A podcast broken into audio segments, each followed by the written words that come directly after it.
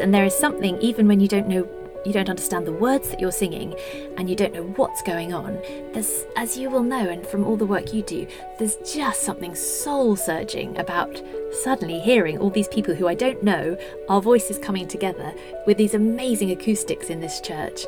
Um, I mean, it'd just be moved to tears most weeks. So it was just really nice. It was suddenly that I had something to do on a Tuesday night, and also I had a sense of belonging. I was part of this choir. I wasn't just that weird British woman who had rocked up. I had an identity. You're listening to This Is Why We Sing, a podcast with me, James Sills.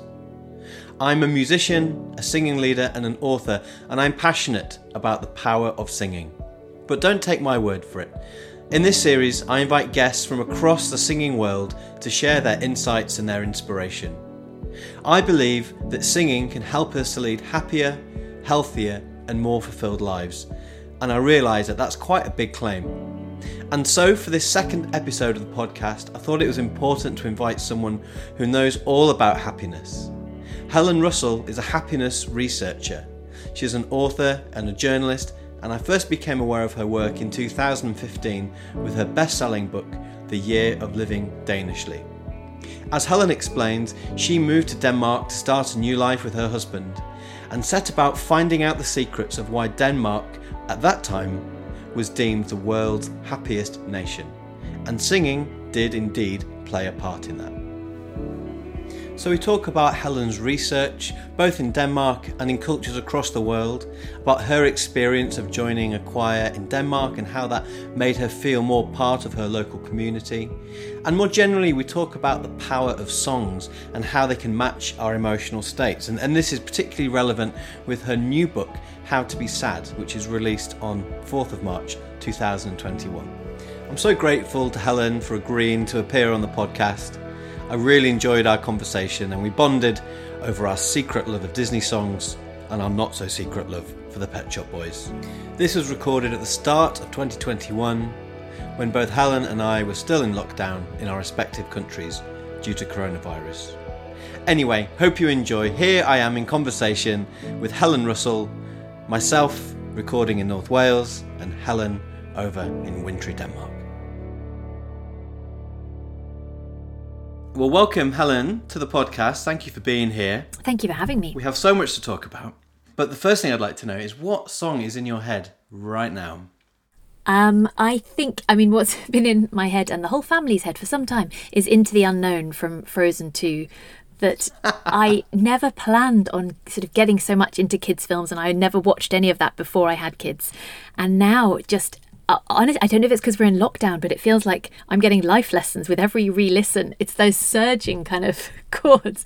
So, yeah, it's constantly in my head. Pulling on the heartstrings, those Yeah. Disney songs. Well, do Yeah. you know what? Actually, those song, that song, well, not that song, but some Frozen songs have been in my head a lot. Because I, I think my kids might be a bit younger than you, but my eldest is just getting into Frozen uh, with no half measures. But yes, I know what you mean, actually.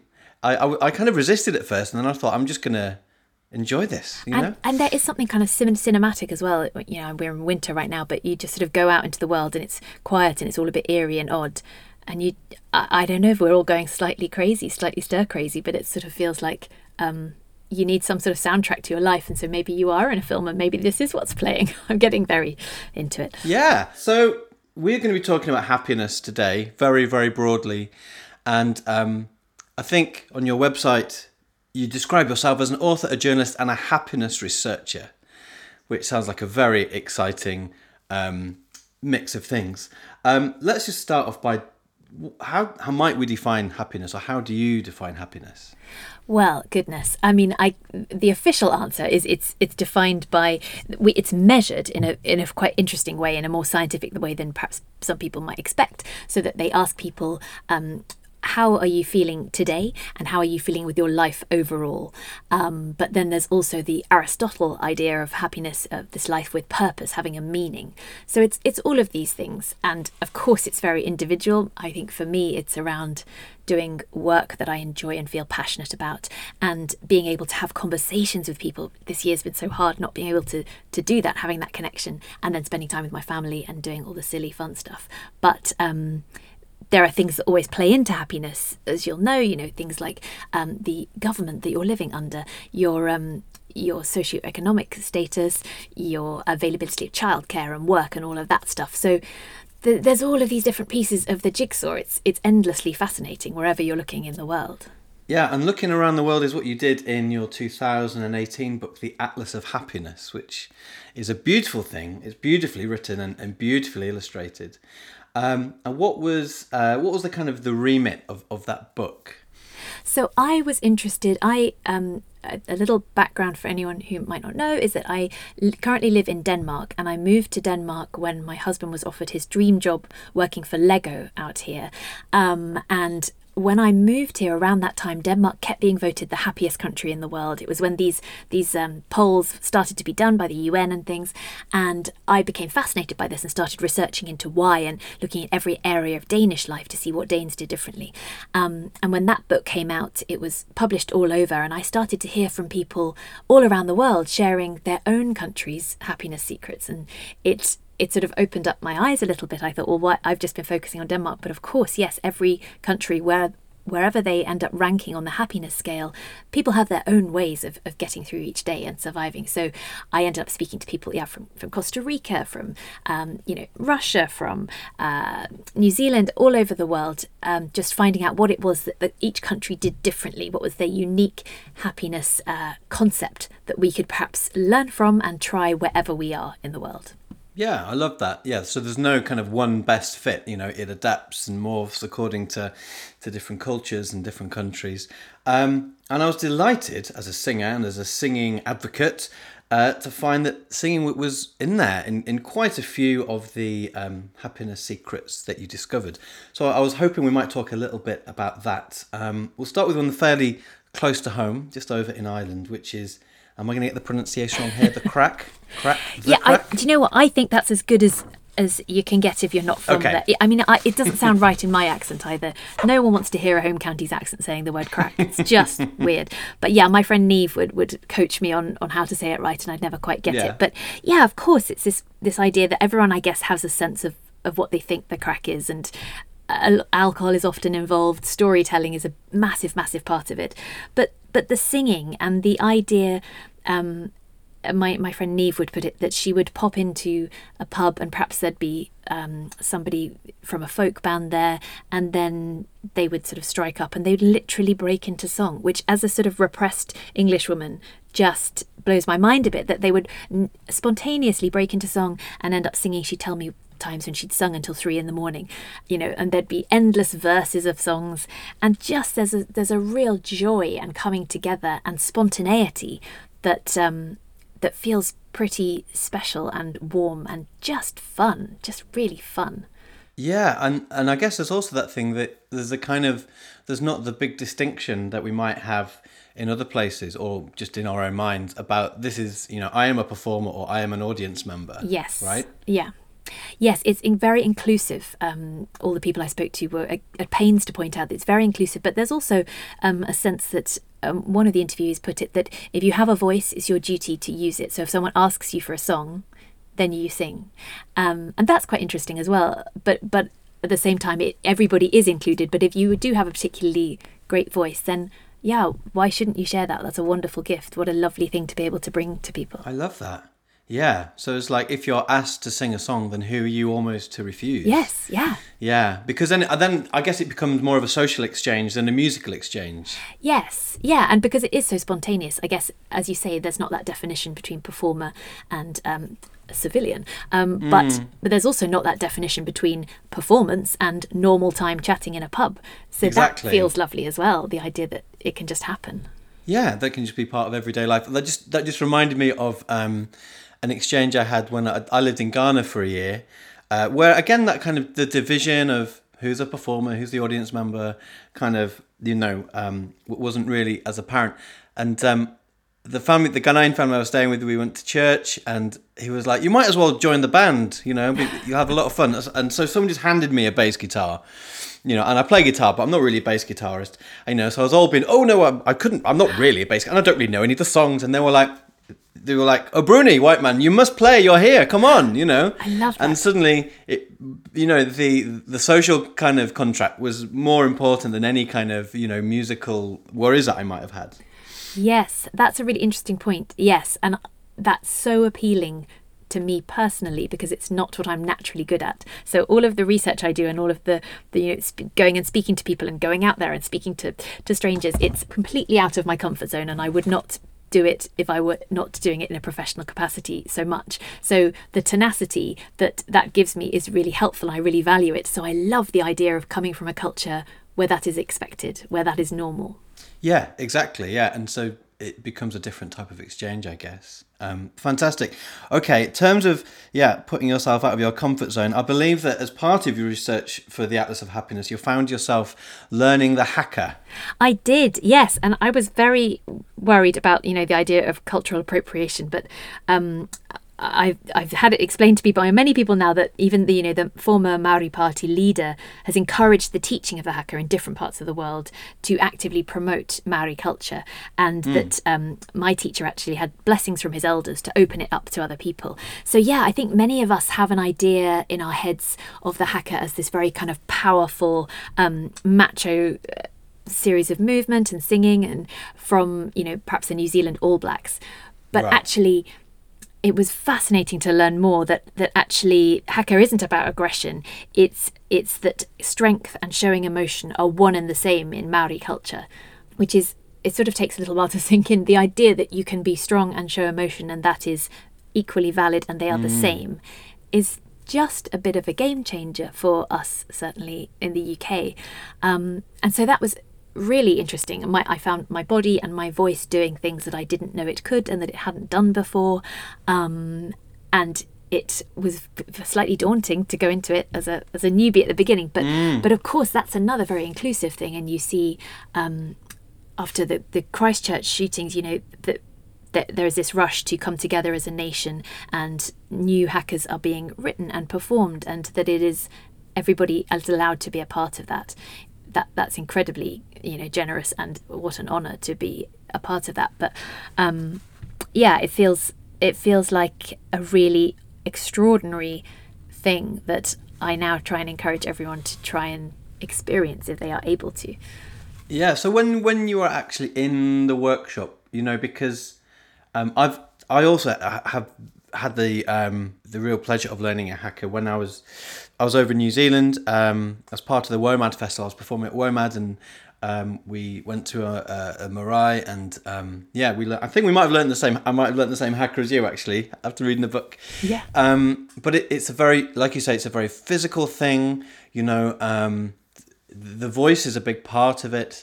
Um, how, I don't know. How did you kind of find that experience, like that kind of coming together of all those different kind of elements? Because I found it really, really powerful. Yeah, for sure. And I think um, I, I think there was a very interesting um, difference in the way people felt about it at the end, depending on whether they were male or female. Actually, I think because a lot of the women were unused to.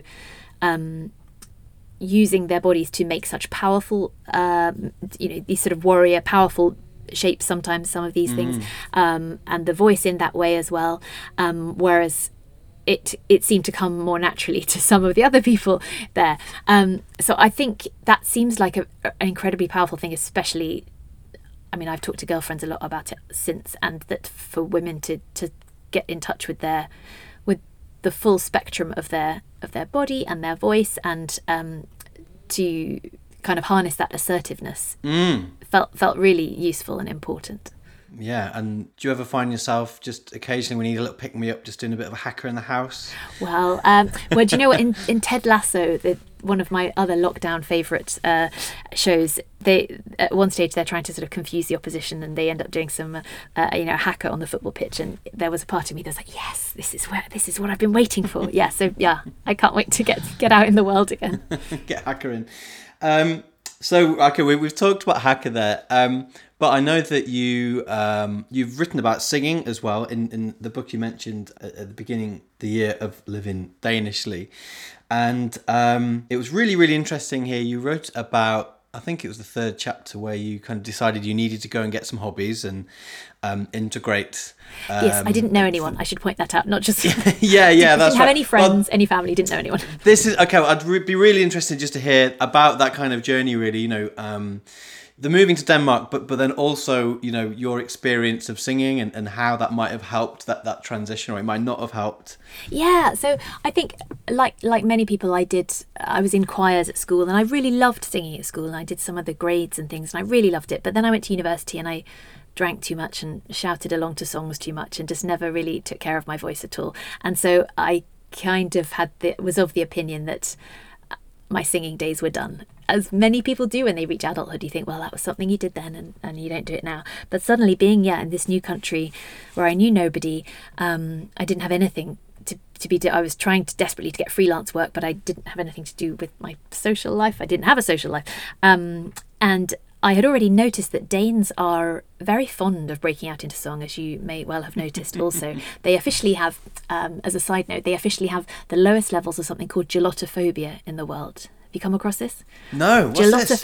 This is the fear that people will laugh at you. And Danes have the Oh, lowest wow. levels of this. So they are really fond of breaking into song at many occasions. And you will often go to um, an organised event and be handed a song sheet. It's just, just part of the course. They sing songs about Volvos. They take, um, they make up songs about their colleagues and put them to the to the tune of ABBA. Um, so there's been a lot of singing, and I thought, well, you know, a lot of these people they haven't got great voices, but they're enjoying it, so maybe I could too. So I found out that there was a choir, um, and I went along, and it was it was in a, a it was a gospel choir. It was in a Methodist church. It's all all combining many different cultural influences, um, and it was all Danes. And um, I didn't know what I was singing in Danish, so um, that was interesting. And I was dubbed an alto, and I had last time I'd sung, I'd been you know soprano because I'd been very small. Um, so it, it was really interesting. I was sort of put in place, and there is something even when you don't know you don't understand the words that you're singing and you don't know what's going on there's as you will know and from all the work you do there's just something soul surging about suddenly hearing all these people who I don't know our voices coming together with these amazing acoustics in this church. Um I mean it'd just be moved to tears most weeks. So it, it was amazing. And um I I had things to do suddenly that was really helpful but I didn't necessarily make new friends there because uh, Danes take quite a long time to make friends with people. they are a little like Londoners in that respect. It takes a long Right, oh, time to open up, but but they were very sort of smiley and welcoming. And you know, I ended up doing concerts with them. Um, and you know, all of the research, we all know how good singing has been proven to be for our hmm. mood and for feeling a sense of belonging. So it was just really nice. It was suddenly that I had something to do on a Tuesday night, and also I had a sense of belonging. I was part of this choir. I wasn't just that weird British woman who had rocked up. I had an identity outside. Yeah, exactly. And you, you were part of it. You were in the frame, and I imagine, yeah, moving um, to a brand new place that that must must have been you know really important to you at that time. yeah yeah really really helpful and actually it sort of gave me the confidence to try try more things and and i was already researching into happiness at the time so every week i was sort of buoyed up by remembering a how much i had loved it last time and how much it had meant to me um, the previous week and then and then b each new week i was learning new things about what the impact of the music was be doing on my brain and on my mood so that was really interesting as well Yeah, that's all the stuff that fascinates me as well. And were you singing in Danish? singing in danish yeah Well, I mean, this is this is impressive stuff. Here, no, Helen. it's I really mean, not. Come on. It's really not because I had to the concert, um, the the first concert. I had to have the words written out phonetically and then sellotaped to the woman in front of me's back because I couldn't. I didn't know what. I mean, my Danish is still terrible. Do you know what? There's some people in my choirs who are singing in their native tongue and they still, you know, don't remember words. So I think I think that's absolutely permitted. Thank you, thank you very much, James. You, I you heard it here. Done. Um, wasn't a choir called Happy Voices? Was it? no, No. Okay, because I just I'm just remembering I did a I had a wonderful. I think it was two and a half, three weeks in Denmark touring in 2015 with the Spooky Men's Chorale, and we did a gig with a really fantastic gospel choir called Happy Voices. I can't tell you where it was, um, but it was it was brilliant. Yeah. So I, I don't know. Are, are gospel choirs a big thing in in Denmark, or is just singing generally a big thing? I think singing is generally a big thing, and also, you know, I, I think because Denmark is a pretty I mean, this isn't going to sound a bit odd, but Denmark is a very secular nation. Um, you, you don't have to pray to a god that everything's going to be okay in Scandinavia, like the state has it sorted, is the general Mm. uh, approach. So um, I guess in the UK, I would join things like chamber choirs, but there's not that. There's not that here. There's not sort Mm. of big cathedrals with Jante's law and the Scandinavian I- idea is that everyone is equal. Um, so there there isn't so much grandeur, I think, as you might get in the UK. So um, yeah, I think they they go for whatever the, the, the sound that they like best. Yeah, brilliant. Uh, a, a question that I posed to one of my friends who sings in a, a great choir in Copenhagen, which I actually included in my book, is um, is the singing experience would could we describe that as hygge? Oh, for sure. Yeah. would you would you say so? Good. Okay. Yeah, I think so. I mean, I think it's it's. Um, uh, do you know what might be even more hygge is the break when you get together at half time, half time interval. I don't know. Um, Mm-hmm. Yeah, yeah. And uh, you know have and there's there's always cake and there's tea and and then you're sort of talking about it. So the whole experience is because you're feeling those warm feelings and that togetherness, which is so important for hygge. Um, but and you're being kind to yourself, which is another key thing for hygge. Um, and especially, you know, I, after having children, the reconnecting with my diaphragm and my feeling inside my body again, that's been massively helpful. So yes, I think it is, but the break time especially. Do you know what? I think that's almost exactly what Burdil said. She said, for me, the most hygge part is afterwards. I think she said, like when we're in the pub or whatever, or we're sitting Yeah. around and we've had that shared experience, and you've kind of got that afterglow. Of, Yes. You know, yes. having had had the experience. Yeah. Oh, great. Oh, that's good. I'm going to put a big fat tick next to singing and hygge. That's that's Good. excellent. Thank you. Um, so yeah, it would definitely appear that, that singing can contribute to um, to our happiness, but it's also singing has also become part m- in, into the mainstream conversation around uh, kind of well-being and mental health.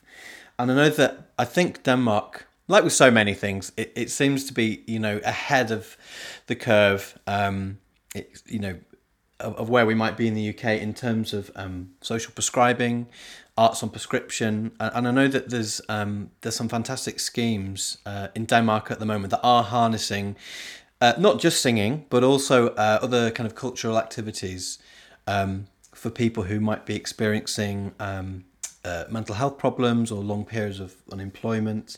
Is that something you could tell me a bit about? Yeah, absolutely. Yeah, I, I wrote a piece about this for the Guardian um, last year, and it's it's it's becoming really big here. Um, maybe it was the year before because we've been in lockdown. But um, yeah, so near where I am, they have they're called culture vitamins courses. Where I love that. I know Culture it's so nice. You So need to what take your is there, culture is there vitamins. is there a Danish word for that? It's Putting um you on the cul- it's culture vitamin.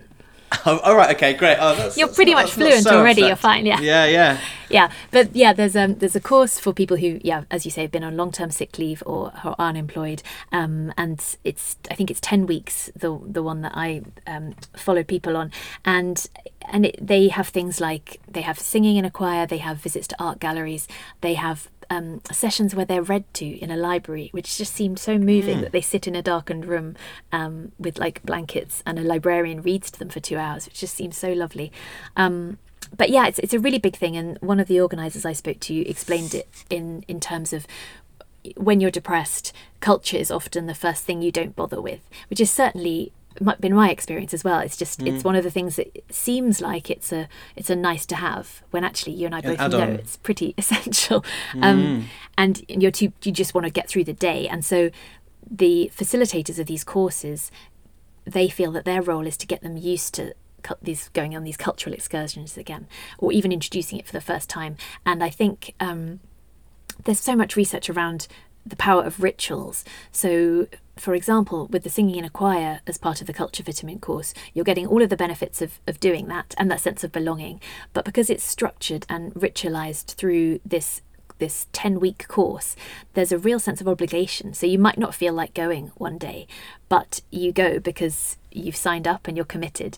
And this apparently works really well for men here. I mean, Danish men, it's similar to British men. There's a slight aversion to perhaps uh, accepting um, help or asking for help um, and um, being honest about vulnerabilities. So that's really helpful. And there's also something I've been researching recently this idea that there's a massive shortage of um, of talking therapy access for, mm. for many people. So the buddy system is, is as close as, as many people can get, and the idea of having a trusted um, individual who you can speak to, and that can be a friend, it can be anyone who can listen.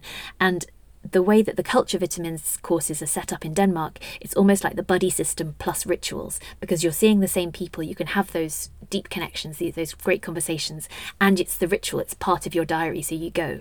So yeah, it's, and it's and and I think everybody's first thought was, well, this must be expensive, but actually, it's not. It, it works. People feel better after it, um, and I think it, it, you have the cost of the setup, but then on the return on the investment, I think you get a three pound return on every one pound investment. So it's just yeah. seems like a no brainer now. It's so worthwhile. It's such a useful thing. It's amazing. Just and just all of the different components that you're describing, like the singing on its own is powerful, as we've discussed, but all those other elements that, that you've talked about, I think yeah, I really hope we start looking to that, you know, in the UK and from other countries because it's just, yeah, it's just so um, like you say, just from all the research, you know, we just know that these things work. Yes, and it's you know it's proper research, but you know it's proper. There's um, an anthropologist, Robin Dunbar, who's who's very famous, coming up with Dunbar's number, the number of people you need in your life to feel properly connected, and and he's at Oxford University. It's it's research from him. It's there's been I think Alan Johnson started looking into this in the UK more than a decade ago, so it's been studied for years, and Australia's had uh, a framework in place to promote arts and health since 2013. So this is not new. This is all no. just stuff that we that we should you know, sure. Take seriously. And, and, and I wonder if this will gain more traction, you know, in in a kind of a post, you know, the post COVID recovery or whatever, you know. Um, I'm sure there'll be a great Danish word for it. Um, but you know, um, these things are going to be need to need to be addressed more more than ever, and um, yeah, so I, ho- I, hope we can we can all learn from that. Mm. Certainly, yeah. No, Dunbar's done some amazing um, research on singing actually as well, and, and singing is an evolutionary mechanism. So I yes, hope yes, to, hope to track him down for the podcast at some point. Yeah, and I think that I mean this may be off topic, but I think. Um, there are so many people, you know, like you who are stepping up to do things that I worry sometimes that some of our government ministers just think, oh, well, it's fine because other people are looking after it. You think, well, yes, but mm. also the country needs to help with that as well. Yeah, yeah, yeah, exactly. Yeah. And, and that, that, that thing about ritual as well. I mean, I've been running the Soap Sings now for almost a year. It started at the beginning of our lockdown and it's been twice a week. We haven't stopped with it, you know, at all. Um, and a lot of people have said that's been a real cornerstone of, of their week because they've had just, they know that it's Tuesday night or it's Friday morning or whatever, and they come and they you know engage in that and, and it's something they feel they're sharing with other people even though it's digital. And i think actually i mean that's been important for me you know in a, in a year that's where everyone myself included has felt quite you know um unanchored or you yeah, know you feel helpless uh, right. yeah just to have those things just to kind of t- to latch into. So all of the component parts you're describing about the the culture vitamin course you know just make complete sense. I love the name as well. Yes, yeah. and you can speak Danish. Who knew? yeah, great. Oh, well, I'm, I'm learning so much in this conversation. Yeah. Um, okay, great. Well, we've talked about happiness, we've talked about health, but um, let's talk about sadness a little bit as well, mm. because this is so your your new book is out in March, uh, yes. 2021. And uh, to give it its full title, it's How to Be Sad Everything I've Learned About Getting Happier by Being Sad better, which is, I think, an, an incredibly intriguing book title. um, could you maybe give us a little o- overview um, about the book, and then let's just think about how you know singing and, and music and song might come into the picture? Yes, of course. So I have spent the last eight years now looking into happiness and writing about happiness.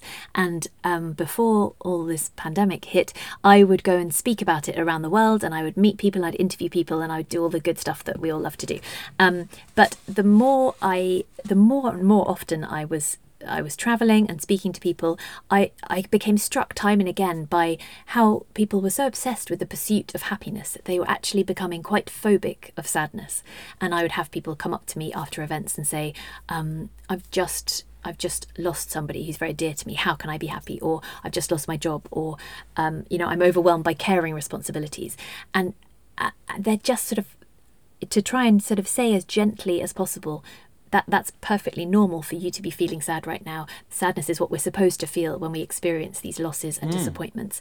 Um, and I I started looking into that really as well. And I think personally, I lost my sister when I was little, and my mum and I were very much encouraged to just get on that British stiff upper lip thing. Mm. And having dealt with my own feelings around emotion and sadness and that propensity for cheerfulness, just carry on, it'll be fine. Over the years, um, I have a very, very wise therapist said, It's no surprise to me at all that you studied happiness for the last eight years. Um, and now you have to really kind of get in touch with all of your emotions. And it, it's not just me. I, the more I started researching into it, the more common I found it that actually people are really frightened of being sad, um, especially in the US. Actually, they are the world leaders on being afraid of sadness and um, chasing happiness. But if we are, if we are phobic of sadness, we do ourselves a disservice in so many ways because sadness is going to happen. So we might as well know how to do it right, and also. By avoiding sadness, um, any kind of thought suppression has been proven that the thoughts come back tenfold. And also, there are some advantages to feeling sad. It makes us kinder, it makes us more clear eyed. We're less likely to fall prey to um, either the halo effect, where we think like beautiful, famous people are amazing and perfect, or the fundamental attribution error where we become defensive and assume the worst intent of people. We are we have greater perseverance, we have better attention to detail. So this this temporary sadness is actually good for us. It's a contemplative state and if we can sit with it for a while even when it feels uncomfortable even when it's difficult or awkward it will be able to move on more quickly and stop normal sadness which we all experience from tipping over into something more serious. Um, so of course i'm not you know saying that you can handle depression by just singing your way through it although there is also evidence there. But um, I was just very clean, keen to differentiate between normal sadness and depression, and Yes. the fact that in all respects, um, by sitting with normal sadness and having some really helpful tools to know how to handle it, you can protect yourself a little more against it's tipping into something more serious. So, what role might music and, and songs in particular? I think. I mean, songs are just so powerful, aren't they? I mean, Yeah. you know, when we're talking about singing, obviously we're talking about the songs. Um, is there anything that, that you found in your research, or anything in the book, uh, or anything personally that kind of um, shines a light on that? Yes. Yeah, I think there's um I always love you've probably come across as well that have you heard the study about the mice and La, Tra- La Traviata? This is my favourite study. I like to tell I like to tell people it and watch them think I'm making it up. But there was a study um, from 2012.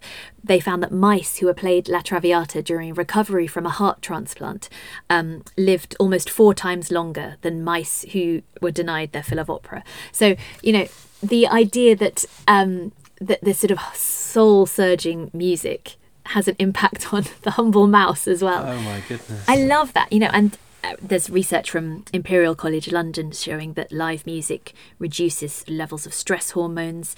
Um, attending live concerts can can boost moods.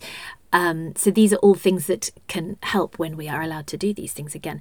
But from speaking to the culture vitamin experts in Denmark as well, um, they they schooled me a little in music therapy or what they do there to reduce psychological stress and um, experiences of depression and anxiety.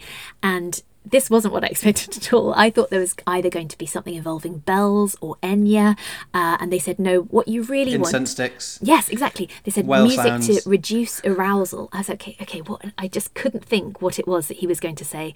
And then he told me Jack Johnson. Right. Okay. Jack Johnson, Banana Pancakes apparently is the music Oh, yeah, that's, it's a- it's a that's great sort of tune. pleasant but not too taxing and it can just if you feel yourself and I've you know I've suffered from panic attacks in the past as well and I can now think about this and think actually yeah that would be quite soothing to just bring you back down and ground you. And I'm using my hands a lot which is no good on our podcast but you get what I mean. Um, so this idea that um, studies also show that music can um, foster a sense of belonging and give us an identity and even yeah, help us heal. Um, and when we're depressed, we're actually more inclined to seek out sad music. So, research from uh, the University of South Florida found that we we tend to choose the sad music because it's relaxing and calming and soothing, which makes perfect sense. My my favorite song is Van Halen's Jump, but when I am at my lowest, that would just feel unthinkable. You Right, need something exactly. to match your mood and make you feel less alone. Mm. So music, as I'm sure you find as well, gives us that that sort of companionship. And even people who are not depressed prefer sad music when they're feeling down because it can act like a little supportive friend almost. Yeah, it's absolutely. There's a line I can't remember. It's in the History Boys, and I can't remember. I think it might be quoting somebody, and it says it's that thing about when it's like someone reaching out of the page and saying, like, you know, I feel how you're feeling. I, you know, I've been there. I'm with you. I'm just paraphrasing that. That is no, you're right. That used to be um that used to be on a tube poster. That's an Alan Bennett quote that used to be on a tube. Oh, poster. Alan Bennett, yes, of yeah. course. And um, I love that. Yes, I think books have always done that for me. But Mm. um, and and I guess words are probably the, the the one that feel closest to me. But certainly music. There are songs that have the power to floor me still now, and that's and sometimes that can be actually quite helpful when researching the Atlas of Happiness. There's this amazing concept from um, well, big in Brazil, but it's a Portuguese concept of saudade, which is the melancholy um, of of a happiness that once was, and so it's that bittersweet pleasure of remembering something that you used to love or that used to bring you happiness, and listening to a song that perhaps brings back memories is the perfect example of that. That you sometimes you just you're not quite sure why, but you just need to feel sad about something that you've remembered, and so you can listen to a song as a trigger and it bring it all back, and then just sit with that sadness and then move on with your day. I and think that's move on with powerful. it. Yeah, because yeah, I mean, songs have really do have that power. Um, What what does it for you? Well, I was just thinking about that actually. I, I, I mean, probably my number one musical love, if I had to pick out one artist, would be Joni Mitchell. Ah. And of course, you know, most people know Joni for Blue, which you know is really wearing her heart on her sleeve. Um, but you know, there is a deeply kind of melancholic vein running all the way through Joni's music, which I really, really relate to. And you know, I, I generally I, I would say I have a fairly sunny um, disposition, um, but there is just something in that music that just really um, it really kind of touches my soul. And and if there are times I need to listen to Joni, like sometimes it's almost like I'll, I've said this to my wife. You know, um, there are some times where I, I need to go and get some exercise to just kind of you know realign myself or whatever. But there are some times where I literally need to put on a Joni Mitchell record and her hear her singing those things, and it's just the sound world that she creates. And when you listen to interviews with Joni, you know she's incredibly playful. You know, she, you know people might expect it to be this really kind of intense, you know. Um, because often her music comes out like that. But you know, she's incredibly kind of playful and articulate and funny, and I kind of don't think that there's a contradiction, um, you know, between those, those two those two things. I mean, I, I was speaking to um, uh, David and, and Nobu from Choir Choir Choir in Canada, who lead these euphoric mass um, singing events across the world. Uh, and I was ta talking to, to to Nobu, and he said his favorite genre of music is what he called happy sad music, Oh, lovely. Uh, which I really like. Yeah, I'm sure there's again there's a, probably a Danish word for that exact term, um, but I knew exactly what he meant. You know, we, we were talking about some of our favorite artists: um, Joni Mitchell, um, John Martyn, um, Nick Drake. You know, where it just it's just this kind of very beautiful music tinged with this kind of kind of soulful sadness, which which I think I don't know, it just feels very healthy somehow to engage in that emotion, and I think and that's why I'm really looking forward to reading reading your book about that kind of just permission to feel those things yes. Yeah. and not necessarily sitting it for a long time. Yeah. That you can just listen and feel it, and you know, it's such a it's such a sense memory. It can take you back to an exact time. I think that's there's something rather beautiful of that as well. That you can listen to a song and think, oh, I remember that horrific breakup, and actually, I can think back and look at it fondly now. That's something really powerful. Yeah, and and not airbrush it out. Yes. Yeah. because like you say, you know, it'll, it'll catch up with you uh, eventually. Um, what what would what would your kind of go to song be? You know, if you're kind of, you know, if you if, if Jump by Van Halen is too much for you and you just need something. yeah. Oh, my go-to sad one. Um, let me think. I let me. What's on my? I normally have a playlist. Well, I have a playlist for every book that I write. Um, yeah, I was just thinking. I've got um, Leap Year here, and you've got Oh, yes. you've got your playlist at the back here. yeah. There's some great stuff. There's some Pet Shop Boys in there. Yes. Yes. Oh well, I. Oh, Pet Shop Boys Suburbia. I'm listening to a lot at the moment, actually. Oh, Um, what a oh, what a song that is. God. Yeah, it's good. I'm listening to. Yeah, when for this song, I've listened to a lot of talking about a revolution. Tracy Chapman. I've listened to a lot of Blinded by Your Grace, Stormzy, and Who Loves You, The Four Seasons. Yes. sort of there's a, a nuance and a yeah a sort of twinge. It's not completely um, unambiguous. I quite like that. Mm. Oh, those are all, all great choices. If you had to pick one, we do have a playlist for the Oh, podcast yes, where okay. each guest picks a song. So I'm, I'm kind of gently narrowing you down here, uh, Okay. Helen. If I had to pick one song forever, then I'm afraid it would be Van Halen's Jump. But um, in the How to Be Sad, I, I interview an Arctic explorer, polar explorer, Ben Saunders. And he, I first met him in 2004 when he was about to go on an expedition by himself. And he told me that the song he has to listen to to unzip the tent in the morning when you're going out into into an atmosphere so cold that your eyelashes freeze open. He has to listen to Whitesnake's Here I Go Again on My Own. And that always feels quite a a sort of it's it's rousing but it's also it's acknowledging that it could be tough out there and, and that's okay too i think that's quite helpful Okay, so should we add that one to the playlist then? oh, should I have that? Uh, you can have Whitesnake or van halen i don't mind All right, shall I make an executive decision? yes Okay, great. I'll, I'll choose one of those two Okay, and thank put you. it on there. And uh, people can, can click on the link in the show notes and you'll be able to find wh- which song we've gone for for the playlist. uh, thank you so much, Helen. Uh, we've talked about happiness and health and, and sadness and singing and so much. Um, I wonder if we could just wrap things up um, by if you could tell me one thing that you think singing has taught you as a life lesson. You know, you described, you know, you sung through school and then in Denmark and your flirtations with a haka. But what, what can you take from from those singing experiences? i think it for me singing is the is the quickest and most surefire route to making it feel as though my heart is about to explode it's that it's that inside you it feels like it's growing um, when when you're singing and i and i love that and i miss that Brilliant. Well, you can you can sing along at the top of your voice to Frozen 2, like we talked about at the beginning. yeah, you know, we we'll don't do have to be picky about it. Thanks so much, Helen. That was an absolute you. joy. Thank you. Thanks again to Helen. I really enjoyed our conversation and I hope that you did too. If you go to the show notes, you'll find a link to the article Helen was talking about with reference to the Culture Vitamin program in Denmark, a scheme that I find really, really exciting and really inspiring. There's also a link to Helen's new book, How to Be Sad, and there's also a podcast of the same name, which I'd really recommend. It's fantastic. There's also the playlist for this podcast, and for that, I chose Helen's number one choice of Jump by Van Halen.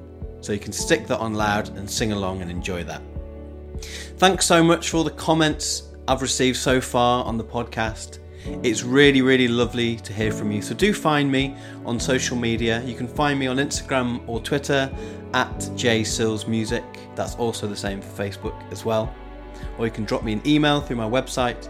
I really, really love hearing from you. We've talked about lots of Helen's books today. You can find those on her website.